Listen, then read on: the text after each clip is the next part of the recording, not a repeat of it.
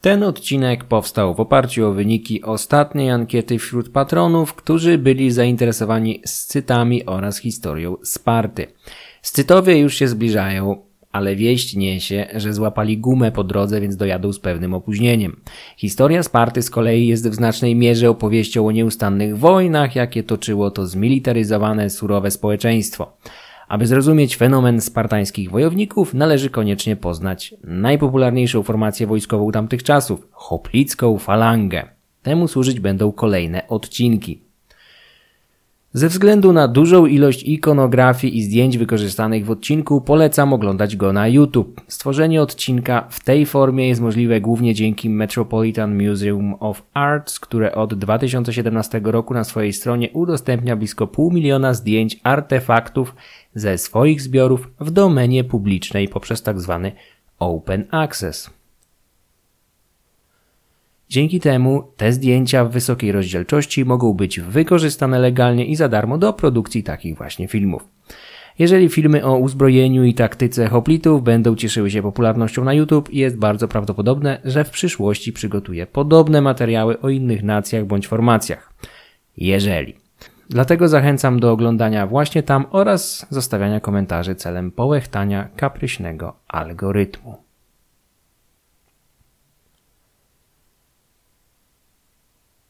Gdy myślimy o starożytnej Grecji, najczęściej przychodzą nam do głowy zamieszkujący ją myśliciele, filozofowie, wybitni artyści. Arystoteles, Platon, Sokrates, Aeschylos czy Fidiasz. Ludzie, którzy położyli podwaliny pod jedną z najbardziej płodnych i wpływowych kultur w dziejach ludzkości. Takie myślenie jest jednak dalekie od rzeczywistości. Właściwie jest ono iluzją. Myśleć o dawnej Helladzie poprzez pryzmat jej najwybitniejszych umysłów to trochę tak jakby opisywać dzisiejszą Lubelszczyznę jedynie poprzez cytowanie biogramów i osiągnięć wykładowców z kilku tamtejszych uczelni. Arystoteles czy Platon niewątpliwie odcisnęli wielkie piętno na świecie starożytnym, chociaż było ono znacznie mocniejsze po ich śmierci aniżeli za życia. Byli oni jednak członkami niewiarygodnie wąskiej elity stanowiącej najwyżej niewielki procent ówczesnej populacji. Ośmiu na dziesięciu rodaków Sokratesa pracowało w polu, pozostali byli zaś głównie rzemieślnikami, kupcami bądź rybakami. Nieważne czy na co dzień pracowali w polu, na morzu, czy też razem z bogatymi uczniami toczyli abstrakcyjne dyskusje na ulicach Aten, wszystkich ich łączyło od czasu do czasu jedno wspólne zajęcie. Gdy wymagała tego potrzeba, każdy wolny mężczyzna obywatel a czasami także cudzoziemiec czy niewolnik musieli stawać w obronie swojej polis. Najbiedniejsi bywali wioślarzami na wojennych trójrzędowcach, lekko zbrojnymi w kampaniach lądowych bądź czeredą obozową. Zamożniejsi stawali do boju w falandze jako hoplici, ciężko zbrojni piechurzy, mężowie z brązu, jak nazwie ich pewien egipski skryba. Greccy hoplici staną się w pewnym momencie najcenniejszym towarem eksportowym Hellady. Jako najemnicy będą dzielnie i efektywnie walczyć dla bliskowschodnich monarchów Egiptu, Persji, Lidii. Fenomen tej formacji nie będzie się jednak ograniczał jedynie do niewielkiej Grecji. Hoplitów spotkamy wszędzie tam, gdzie osiądą Hellenowie, szczególnie zaś w południowej Italii, zwanej wówczas Wielką Grecją. Liczne ludy italskie pod wrażeniem skuteczności Hellenów również dostosują swoją technikę walki do zwartej falangi, a ich uzbrojenie będzie jedynie nieznacznie odbiegało od tego spotykanego wśród Greków. Grecja jest krainą skalistą, górzystą i niezbyt urodzajną. Na całym jej obszarze można wyszczególnić zaledwie kilka większych obszarów równinnych w Tesalii, Beocji oraz Argolidzie. Poza tym garść nizin w dolinach rzek, takich jak lakoński Eurotas. W takich warunkach nikt nie spodziewał się jakiegoś oszałamiającego rozwoju kawalerii, ale podobnie ciężko było sobie wyobrazić powstanie falangi, sztywnej i zwartej formacji złożonej z piechurów noszących na sobie kilkadziesiąt kilogramów rynsztunku. A jednak to właśnie Grecja zasłynęła z najskuteczniejszej, przed powstaniem rzymskich legionów, ciężko zbrojnej piechoty starożytności. Dlaczego tak się stało? O początkach zorganizowanych sił zbrojnych na terenie dzisiejszej kontynentalnej Grecji możemy mówić w okresie mykeńskim, szczególnie w drugiej połowie drugiego tysiąclecia przed naszą erą. Zaawansowana kultura mykeńskich pałaców zrodziła rozbudowaną hierarchię, na czele której stał Vanax, władający lokalną domeną. Mykeńczycy słynęli z zamiłowania do ciężkich rydwanów bojowych, w których poruszała się elita, wojownicy niejednokrotnie zakuci w brąz od stóp do głowy, tak jak ten, którego rynsztunek odkryto w peloponeskiej Dędrze.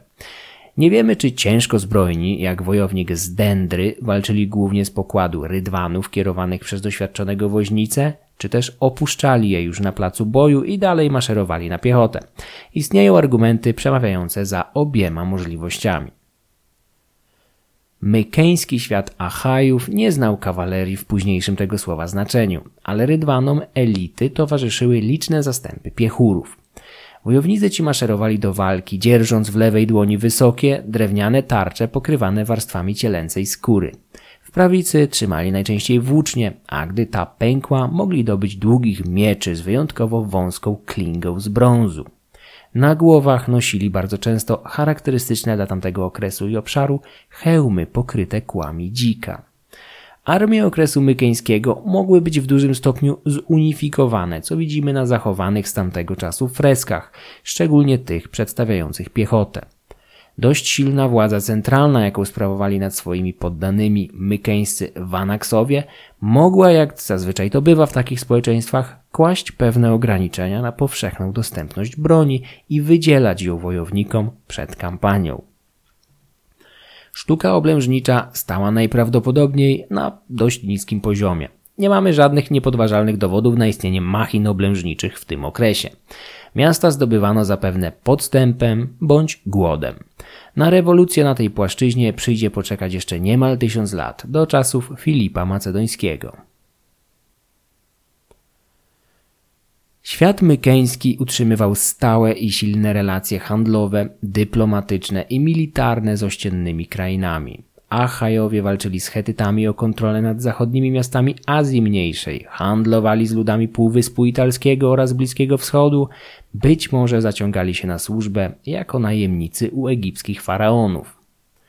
W XII wieku przed naszą erą ich świat upadł bezpowrotnie, zniszczony w bliżej niewyjaśnionej serii katastrof, których podłoże mogło leżeć zarówno w czynnikach naturalnych, klimatycznych, jak społecznych. Nie można wykluczyć również najazdów z zewnątrz. Świat małych, ale prężnych królestw rozsypał się, a ich miejsce zastąpił coraz większy chaos, z którego stopniowo wyłoniła się rozdrobniona mozaika miast państw, poleis. Zanim jednak do tego doszło, nad Helladą zapadł mrok tzw. Tak wieków ciemnych. Zniknęło pismo, zmniejszyła się populacja, sztuka cofnęła się w rozwoju. W tej mrocznej epoce zmianom uległa również sztuka wojenna.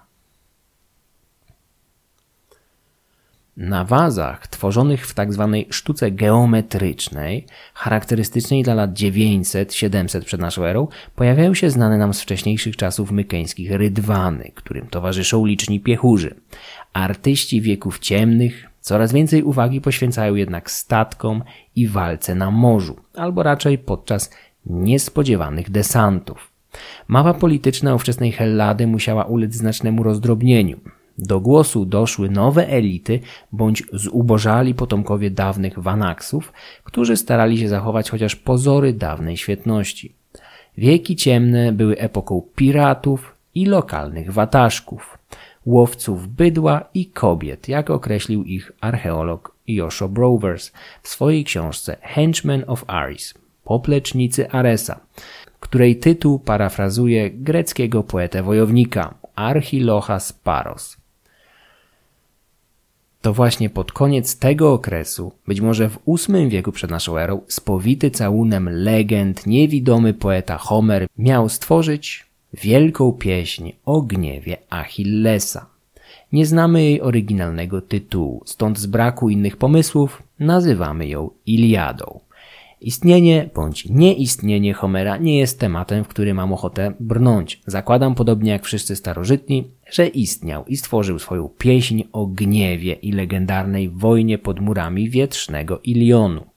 Iliada jest amalgamatem, który podejmuje się od tworzenia blasku dawno zaginionego świata mykeńskich pałaców, ale miesza go z epokami późniejszymi, bardziej znanymi poecie. Stąd nie wiemy dzisiaj, jaką część homeryckiego świata można odnieść do wojny trojańskiej, a jaką do czasów nieco późniejszych.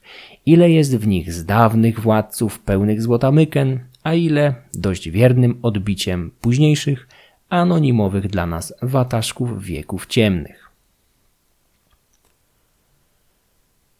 Wojna w tej dość ponurej epoce mogła przypominać swoim charakterem bardziej to, co wyobrażamy sobie, myśląc o wczesnośredniowiecznych skandynawskich wikingach. Lokalni wataszkowie zbierali wokół siebie drużynę popleczników i razem z nimi dokonywali błyskawicznych pirackich napadów na sąsiednie bądź dalej położone osady. Porywano to, co było najcenniejsze kosztowności, bydło, kobiety i dzieci. Odyseja, która mogła powstać w podobnym okresie co Iliada, chociaż niemal z pewnością nie wyszła spod ręki tego samego autora bądź autorów, opowiada o takich rajdach dość obszernie. Wierny świniopas Odysa, Eumaios, był przecież synem lokalnego władcy jednej z wysp cyklackich. Jako dziecko został jednak uprowadzony przez fenickich piratów i kupców zarazem, a następnie sprzedany na Itakę, gdzie resztę życia spędził pasając trzodę chlewną Odyseusza. Ikonografia z tego okresu jest bardzo abstrakcyjna, a w dokładności nie zbliża się nawet do tej, jaką znamy z okresu mykeńskiego. Pochówki również są znacznie uboższe, stąd odtworzenie rynsztunku, a co za tym idzie sposobu walki bezimiennych egejskich piratów jest bardzo trudne. Z pewnością spadło wówczas znaczenie rydwanów bojowych, chociaż pojawiały się jeszcze sporadycznie na wazach. Na znaczeniu zyskała za to piechota, uzbrojona teraz w zabójczą broń, długie, masywne miecze z brązu, znane nam pod nazwą Nałe II. Jak zauważa Igor Gurewicz w bardzo dobrej publikacji, jaką są Miecze Europy wydawnictwa Triglav, to właśnie miecze Nałe II mogły być podstawową bronią homeryckich eposów, w których pojawiały się jako fazgana. Głownia długich, mierzących nawet 90 cm mieczy Nałe zwężała się na zastawie, aby następnie rozszerzyć się bliżej końca i ponownie ulec zwężeniu przy sztychu. Posiadacz tego miecza ciął i rąbał nim przeciwników, rzadziej decydując się na pchnięcia. Ojczyzną Nałe były prawdopodobnie tereny zasiedlane przez kultury pól popielnicowych, zwłaszcza zaś dzisiejsze Węgry. Stąd ta potężna jak na owe czasy broń rozeszła się po całym kontynencie, docierając do Hellady pod koniec okresu mykeńskiego. Miecz ten przetrwa w Grecji setki lat. Zostanie wyparty dopiero w tak zwanym okresie archaicznym, a więc około VI wieku przed naszą erą. Najskuteczniejszą i najpopularniejszą bronią ówczesnego pola walki ciągle były jednak włócznie, umożliwiające zadawanie pchnięć na większą odległość, aniżeli ta oferowana przez klingę najdłuższego nawet miecza. Piechurzy mogli także korzystać z oszczepów wciskanych podczas walki we wroga. Najmniej do powiedzenia mamy na temat pancerzy oraz hełmów, których nie sposób odtworzyć na podstawie abstrakcyjnych i pozbawionych detali rysunków na wazach. Jest bardzo możliwe, że rzadziej wykorzystywano tego rodzaju uzbrojenie, zbyt kosztowne dla wielu wojowników. Hełmy i pancerze zaczynają pojawiać się w pochówkach coraz częściej około roku 800 przed naszą erą. Herodot miał z przekonaniem utrzymywać, że dużą część rynsztunku Grecy zawdzięczali mieszkańcom Karii, krainy na zachodnim wybrzeżu Azji Mniejszej. Archeolodzy zdają się nieśmiało przychylać do rewelacji dziejopisa z Halikarnasu, chociaż ich zdaniem greckie hełmy były inspirowane przez odpowiedniki noszone na głowach asyryjskich wojowników, maszerujących na rozkaz królów najpotężniejszego wówczas imperium Bliskiego Wschodu. Asyryjczycy utrzymywali kontakty z Grekami, chociaż zapewne woleliby ich uniknąć. Z tabliczek znalezionych w ruinach asyryjskich metropolii dowiadujemy się, że nasi dzielni Achajowie odwiedzali wschodnie wybrzeża imperium, czyli dzisiejszą Syrię i Liban w celach rabunkowych. Sporej ewolucji na przestrzeni stuleci uległy tarcze, znacznie mniejsze od tych w kształcie ósemki znanych z okresu świetności Myken. Tarcze ósemkowe zaczęły znikać zapewne około 1400 roku przed naszą erą i bardzo mało prawdopodobne, aby były wykorzystywane podczas walk o legendarną Troję. Pomimo tego, w wiekach ciemnych spośród trzech rodzajów tarcz, jakie dostrzegamy na ikonografiach, możemy zauważyć jedną, która mogła być bezpośrednim następcą ósemki. To tak zwany dipylon. Bardzo charakterystyczna okrągła tarcza z dwoma wcięciami po bokach, które umożliwiały jej posiadaczowi wykonywanie wygodnych pchnięć włócznią trzymaną przy ciele. Dipylony pojawiają się podczas wieków ciemnych obok trudnych do rozszyfrowania tarcz czworobocznych oraz bardziej znajomych tarcz okrągłych. Te ostatnie towarzyszyły achajskim wojownikom również od kilku stuleci. Pojawiają się chociażby na wazie wojowników, słynnym mykeńskim kraterze datowanym na lata 1200-1180 przed naszą erą, czyli gdzieś pomiędzy upadkiem Troi 6 i Troi 7. Być może wojownicy zmagający się pod murami miasta Priama wyglądali właśnie w ten sposób. Mieli rogate hełmy, okrągłe tarcze przewieszone przez plecy oraz tobołki niesione na włóczniach. Tak czy inaczej, to właśnie okrągła tarcza spotykana już u schyłku epoki mykeńskiej z czasem wyprze czworobocznych krewniaków oraz zmarginalizuje znaczenie dipylonów. Większość hoplitów będzie walczyć właśnie okrągłymi tarczami aspis, do których dojdziemy wkrótce. Wojny toczone podczas greckich wieków ciemnych, czyli epoki idealnie pasującej do tematyki tego kanału, miały mniejszą skalę od starć konkurujących ze sobą mykeńskich wanaksów. Mniejsze drużyny dowodzone przez lokalnych wodzów, spadek znaczenia rydwanów, wzrost znaczenia coraz ciężej opancerzonej piechoty oraz uczestnictwo lekko zbrojnych zmieszanych z pozostałymi jednostkami. Cechą charakterystyczną drużyn tego okresu było właśnie przemieszanie różnych rodzajów jednostek walczących razem ze sobą w wymieszanej masie, która będzie nie do przyjęcia podczas późniejszych zrywów przeciwko perskim najeźdźcom czy podczas wojny peloponeskiej. Uzbrojenie typowe dla hoplitów pojawia się w Helladzie około 700 roku przed naszą erą u zarania tzw. Tak epoki archaicznej, która będzie trwać mniej więcej do wybuchu wojen perskich, czyli około 200 lat. Naturalnie wszystkie te epoki mykeńskie, geometryczne, archaiczne czy klasyczne są jedynie szablonami stworzonymi przez nowożytnych naukowców, aby łatwiej poruszać się w gąszczu dawnych dat i wydarzeń. Dwa stulecia epoki archaicznej będą czasem ciągłej ewolucji uzbrojenia oraz taktyki, która w przypadku Greków przybierze bardzo oryginalną formę. Sama nazwa hoplita wywodzi się od hoplonu, czyli ogółu uzbrojenia noszonego przez tego ciężko zbrojnego piechura. Gdzie niegdzie można się spotkać z poglądem, jakoby hoplon był jednym z określeń okrągłej tarczy, ale tę część rynsztunku najczęściej określano jako aspis. Przede wszystkim w tym okresie pojawiają się coraz liczniejsze hełmy i pancerze z brązu. Okrągłe tarcze aspis zaczynają wypierać dominujące w epoce geometrycznej dipylony. Hellenowie nie kryli się z tym, że wiele elementów swojego rynsztunku przejmowali od ludów ościennych. Wspomniałem już o potencjalnym wpływie Karyjczyków, którzy mogli być dla Greków pewnego rodzaju przekaźnikiem do transportu idei i rozwiązań popularnych na Bliskim Wschodzie. Duża część uzbrojenia mogła przywędrować jednak z północy, podobnie jak wspomniane już wcześniej miecze Naue, ciągle dominujące na greckich polach bitew w epoce archaicznej, chociaż stopniowo zastępowane przez rynsztunek z krótszymi klingami. Tak mogło być z pancerzami oraz okrągłymi tarczami, tak popularnymi wśród ludów indoeuropejskich. Rydwany definitywnie znikają z pól bitew, chociaż już wcześniej pełniły jedynie rolę taksówek dla znaczniejszych wojowników. Od epoki archaicznej pojazdy te będą pojawiać się w sztuce jedynie w kontekście mitologicznym. Wyścigi z ich użyciem przetrwają także jako jedna z dyscyplin olimpijskich. W sztuce zanikną również przedstawienia okrętów oraz walki z ich użyciem, co jest najprawdopodobniej dowodem na stopniowe odchodzenie od korsarstwa i desantów, stanowiących dominujący element ówczesnej walki w basenie Morza Egejskiego. Starcia zbrojne przenoszą się na ląd. Nie wiemy prawie nic o ówczesnych bitwach czy wojnach. W przekazach np. Herodota zachowały się jedynie mgliste wspomnienia dawnych starć i konfliktów.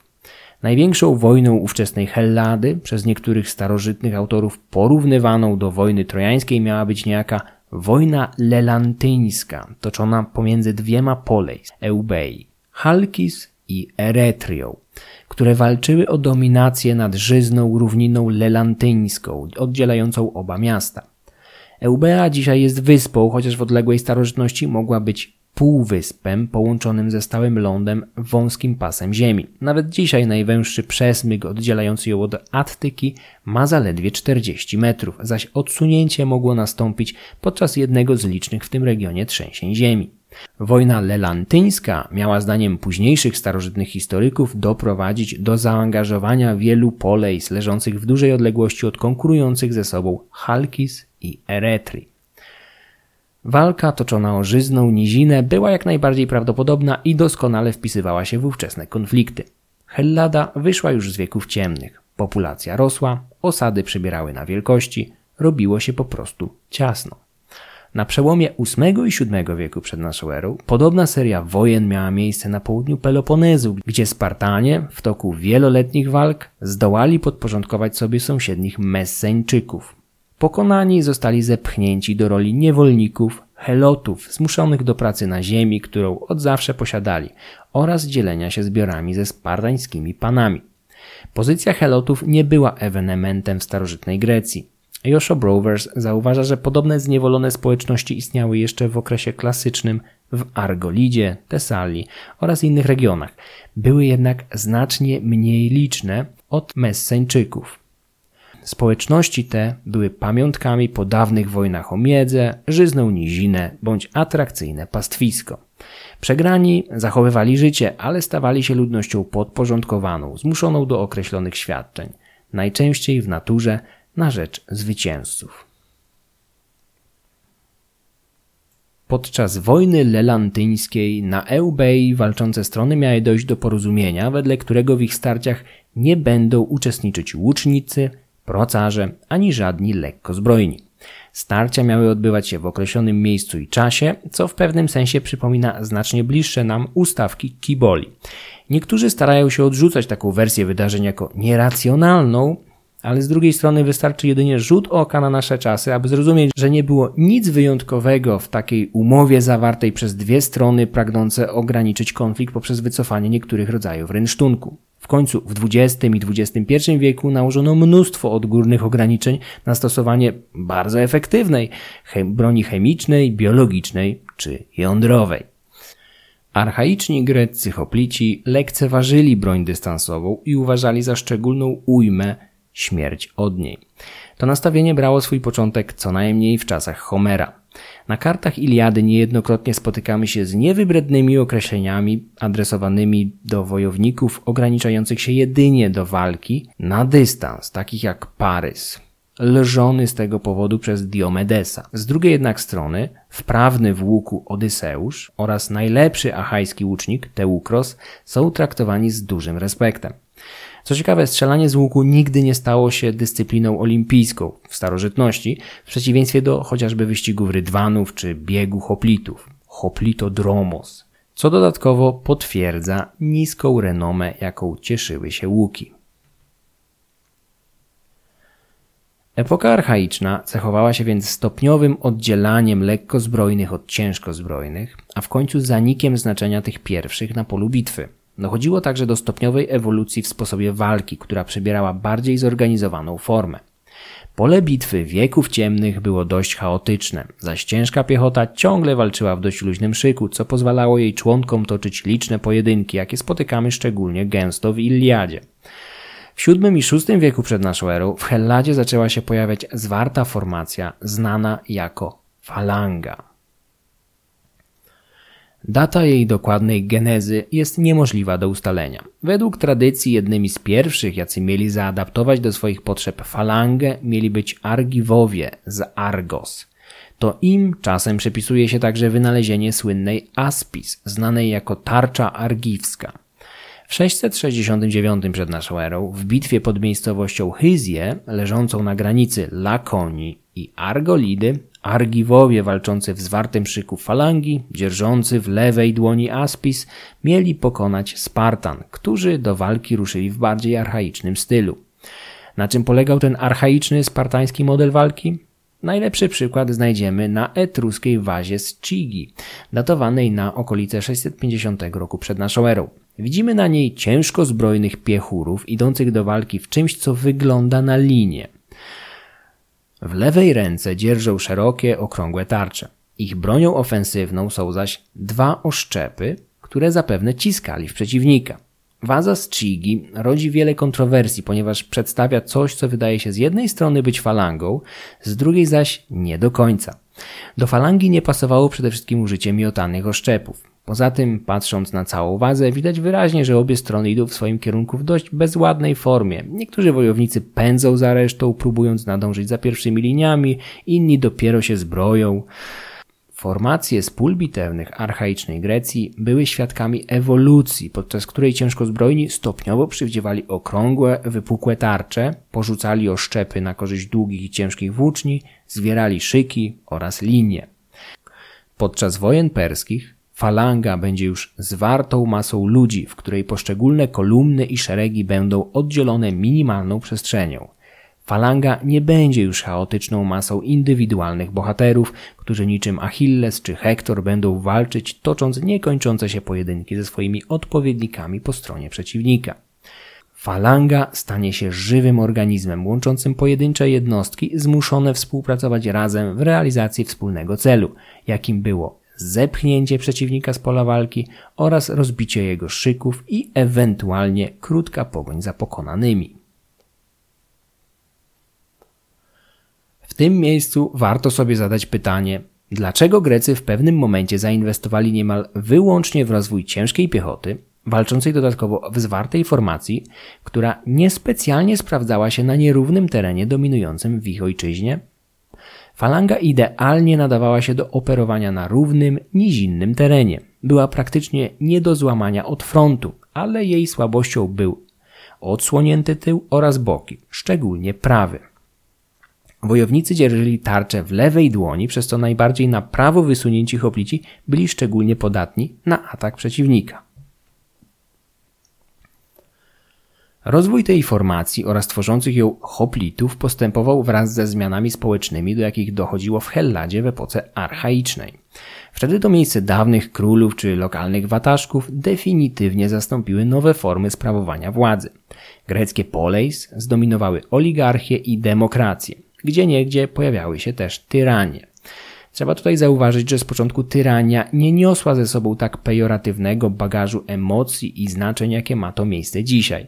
Tyran był po prostu monarchą, jedynowładcą, który przejął kontrolę nad danym polis za pomocą metod, jakie moglibyśmy określić mianem niekonstytucyjnych. Najczęściej oznaczało to przewrót z wykorzystaniem grupy popleczników wywodzących się właśnie z tego polis bądź najemników. Bez względu na różnice między oligarchiami, tyraniami i demokracjami, wszędzie w ówczesnej Helladzie dało się odczuć wzrost znaczenia warstwy drobnych posiadaczy, rolników, rzemieślników, kupców, z których wywodzili się obywatele polis. Warstwy wyższe, stanowiące arystokrację, były dość nieliczne, w efekcie czego w walce o władzę w wielu miastach państwach ulegały demosowi, masom obywateli. To właśnie z zamożniejszych warstw demosu wywodzili się hoplici, Obywatele zobowiązani do obrony polis, będący w stanie własnym sumptem zaopatrzyć się w broń niezbędną do walki w postaci ciężkozbrojnego piechura. Dyskusja nad tym, co było pierwsze, demokracja czy hoplici, a może na odwrót, jest sporem noszącym cechy debaty o pierwszeństwo jajka nad kurą, bądź odwrotnie. Historyk J. E. Landon, autor wyśmienitej książki o naturze wojny w świecie antycznym Soldiers and Ghosts, w pewnym miejscu przyrównuje greckie miasta państwa z ich wojowniczymi obywatelami hoplitami do izraelskich kibuców tworzonych w Palestynie po II wojnie światowej. Oczywiście, moim zdaniem, istnieją też pewne zasadnicze różnice, gdyż kibuce są oparte na wspólnej własności i bardzo daleko idącym socjalizmie, natomiast greccy hoplici wywodzili się z klasy drobnych posiadaczy rolnych, chłopów dysponujących najczęściej niewielkimi poletkami o powierzchni od 4 do 10 akrów. Jeden akr to około 40 arów albo inaczej 40 hektara. Hektar dla tych, którzy nie wiedzą, jest kwadratowym polem o bokach 100 metrów. Greccy hoplici rekrutowali się więc z warstw społecznych drobnych rolników, jeszcze do niedawna dominujących w naszym przykładowo kraju. Obecnie tacy mali rolnicy ciągle stanowią główną siłę w mniejszych miejscowościach, szczególnie na wschodzie Polski. 2000 lat temu to właśnie z nich rekrutowano by hoplitów. Drobni rolnicy byli podstawą wszystkich opartych na piechocie armii starożytnego świata i nawet żyjący w V wieku naszej ery rzymski pisarz Wegecjusz podkreślał, że najlepszych żołnierzy trzeba szukać na wsi.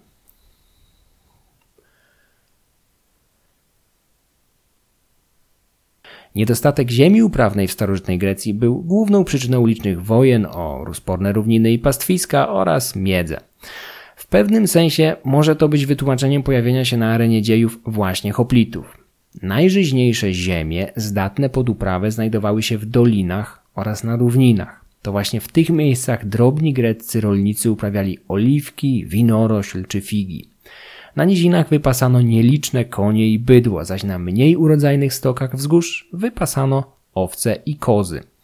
Celem wojny było wyrwanie tych cennych terenów sąsiadom. Najlepszym zaś sposobem na rozstrzygnięcie sporu o ziemię było walne starcie. Wspomniałem już, że sztuka oblężnicza w starożytnej Grecji stała na wyjątkowo niskim poziomie. Hellenowie wydawali się nie dostrzegać rozwiązań znanych od dawna na Bliskim Wschodzie. Grecka epoka archaiczna przebiegała w czasach, gdy w Lewancie dominowały wojska asyryjskie znane z wysokiej biegłości w szturmowaniu opornych miast za pomocą przemyślanych machin oblężniczych, szczególnie taranów i wież oraz ramp, budowanych aby dostać się do szczytów murów obronnych. Asyryjczycy oraz sąsiadujące z nimi ludy stały pod względem tego typu rozwiązań logistycznych na bardzo wysokim poziomie, w porównaniu z którym ówczesne greckie metody kampanii były, delikatnie mówiąc, prymitywne. Grecy przed rządami tyrana Syrakus Dionizjusza oraz króla Macedonii Filipa II nie byli w stanie skutecznie zdobywać miast, w efekcie czego słabsza ludność mogła zawsze ukryć się za murami swojego polis i liczyć na odejście przeciwników. Ponieważ w Helladzie nie było stałych, zawodowych armii, napastnicy nie będący w stanie zdobyć wrogiego miasta z zaskoczenia bądź podstępem, faktycznie musieli prędko odstąpić od oblężenia. Tym bardziej, że sami byli rolnikami i musieli wracać do swoich pól.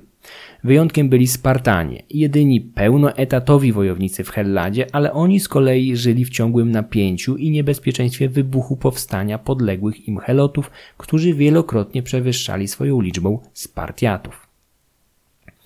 Wobec braku skutecznych rozwiązań oblężniczych i niemożności prowadzenia walki przez okres dłuższy aniżeli kilka tygodni w roku, Grecy poszli w innym kierunku. Najeźdźcy starali się stosować wobec przeciwników taktykę spustoszenia. Tukidydes podkreśla, że właśnie taką metodę walki z Ateńczykami podjęli w pierwszych latach wojny peloponeskiej Spartanie pod wodzą króla Archidamosa.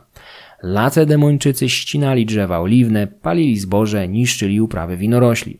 Przy okazji rabowano wszystkie cenne przedmioty znalezione w wiejskich osadach. Z dachów zdzierano nawet dachówki. Gdyby było to możliwe, w tamtych czasach kradziono by również lodówki, jak ma to miejsce w szeregach armii rosyjskiej dzisiaj. W przypadku Ateńczyków ta strategia nie zadziałała. Perykles zdołał przekonać rodaków, aby skryli się za murami, schowali dumę i unikali starcia z silniejszym na lądzie przeciwnikiem, zamiast tego nękając Lakonie pirackimi najazdami. Ateny były jednak ewenementem, gdyż w czasach wojny peloponeskiej populacja drobnych rolników, w tym polis, nie była proporcjonalnie tak duża jak w innych miastach państwach. Miasto Peryklesa było regionalną potęgą morską i handlową, w efekcie czego duża część populacji zajmowała się handlem i rzemiosłem na eksport. Lokalna produkcja żywności nie zaspokajała potrzeb olbrzymiej jak na standardy Hellady populacji miasta, a braki uzupełniano importem zboża, szczególnie z obszaru Morza Czarnego.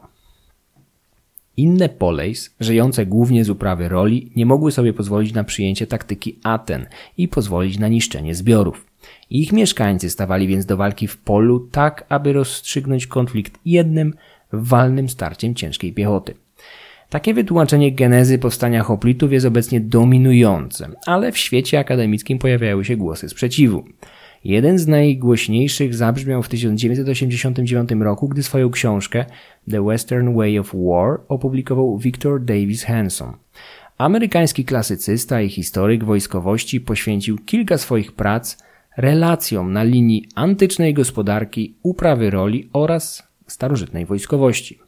The Western Way of War jest od trzech dekad jedną z ważniejszych częściej cytowanych oraz niejednokrotnie mocno krytykowanych pozycji starających się wytłumaczyć genezę oraz charakter starć antycznej, ciężko zbrojnej greckiej piechoty. Książkę przeczytałem i jestem w stanie zrozumieć zarówno fascynatów, jak krytyków. Henson wysuwa kilka kontrowersyjnych teorii. Przede wszystkim stara się podważyć realną skalę, jaką mogło mieć niszczenie rolniczej infrastruktury na faktyczne możliwości greckiej gospodarki. Praktycznie niemal wszyscy Hellenowie byli rolnikami przywiązanymi do swoich pól i gospodarstw, w efekcie czego nie byli w stanie na działania wojenne poświęcić więcej niż kilka tygodni w roku, najczęściej późną wiosną bądź wczesnym latem, tuż przed zbiorami. Henson zwraca uwagę, że zboże można spalić jedynie przez bardzo krótki okres, tuż przed zbiorem, a wtedy napastnicy najczęściej byliby już w swoim domu, szykując się do własnych żniw. Masowe wycinanie drzew oliwnych przy pomocy prymitywnych siekier byłoby dla ówczesnych Greków prawdziwą charówką, zaś niszczenie winorośli, która i tak pleni się niczym chwast, nie mogło trwale podważyć gospodarki sąsiadów. Amerykański historyk w swojej pracy idzie jeszcze dalej i wysuwa hipotezę, że w genezie hoplitów większe znaczenie miały czynniki kulturowe. Z jednej strony przemożna chęć konkurencji dominująca w greckiej cywilizacji, która na przykład uwielbiała zawody, ale wyłącznie indywidualne. Grecy nigdy nie przywiązywali żadnej wagi do sportów zespołowych. Zwycięzca mógł być tylko jeden.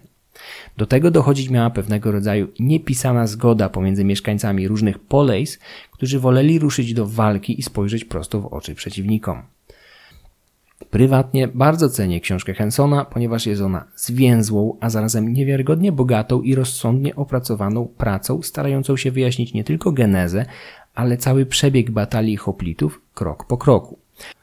Problem leży w bardzo mocnych tezach, które piętrzą się jedna na drugiej, a na samym ich szczycie otrzymujemy hipotezę, jakoby cała zachodnia myśl wojskowa oraz sposób prowadzenia wojny za pomocą jednego walnego starcia wywodził się bezpośrednio z antycznej Hellady.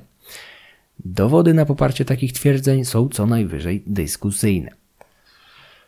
Prywatnie uważam, że hoplitów z zabezpiecznych murów wyciągało kilka czynników. Ryzyko utraty dorobku życia, zniszczenia gospodarstwa oraz plonów było bez wątpienia jednym z nich. W źródłach pisanych znajdujemy liczne wzmianki nie tylko u Tuki Dydesa o niszczeniu upraw przeciwników. Ksenofont, piszący głównie o wydarzeniach pierwszej połowy czwartego stulecia przed naszą erą, pisze wprost, że spartański król Agesilaos podczas kolejnej wojny ze zbuntowanymi Beotami wydał swoim wojskom rozkaz ścinania wszystkich drzew owocowych na ziemi przeciwnika, jakie napotkali na trasie swojego marszu. Niewielka powierzchnia upraw rolnych wynikająca z niedostatku żyznej ziemi powodowała skupienie plantacji w ciasnych dolinach, co ułatwiało pracę napastnikom. Bez powodu by tych wszystkich drzew nie ścinali. Wpływy kulturowe były bez wątpienia bardzo silne. Zamiłowanie do konkurencji przenikające poematy Homera było równie silne w epoce archaicznej i klasycznej.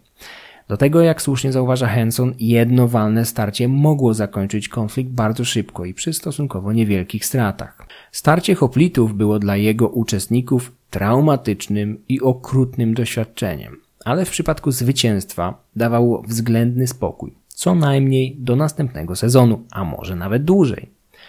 Bitwy okresów archaicznego i początków klasycznego przybrały mocno zrytualizowany, przepełniony symboliką i religią charakter i wiele racji mają ci, którzy porównują je do wspomnianych już wcześniej ustawek Kiboli, chociaż przy znacznie większej skali oraz stawce. A jak wyglądało uzbrojenie, taktyka i przebieg bitwy klasycznej greckiej falangi? Tego dowiemy się w kolejnym odcinku. Treść przygotował i przeczytał Michał Kuźniar. Wszystkie wykorzystane źródła znajdziecie w opisie odcinka oraz na końcu filmu na YouTube. Podczas Mroczne Wieki można wspierać na patronite.pl łamane na Mroczne Wieki. Serdecznie dziękuję wszystkim patronom, a szczególnie patronce Magdalenie. Filmy będące ekranizacją audycji można oglądać i komentować na YouTube, do czego wszystkich serdecznie zachęcam.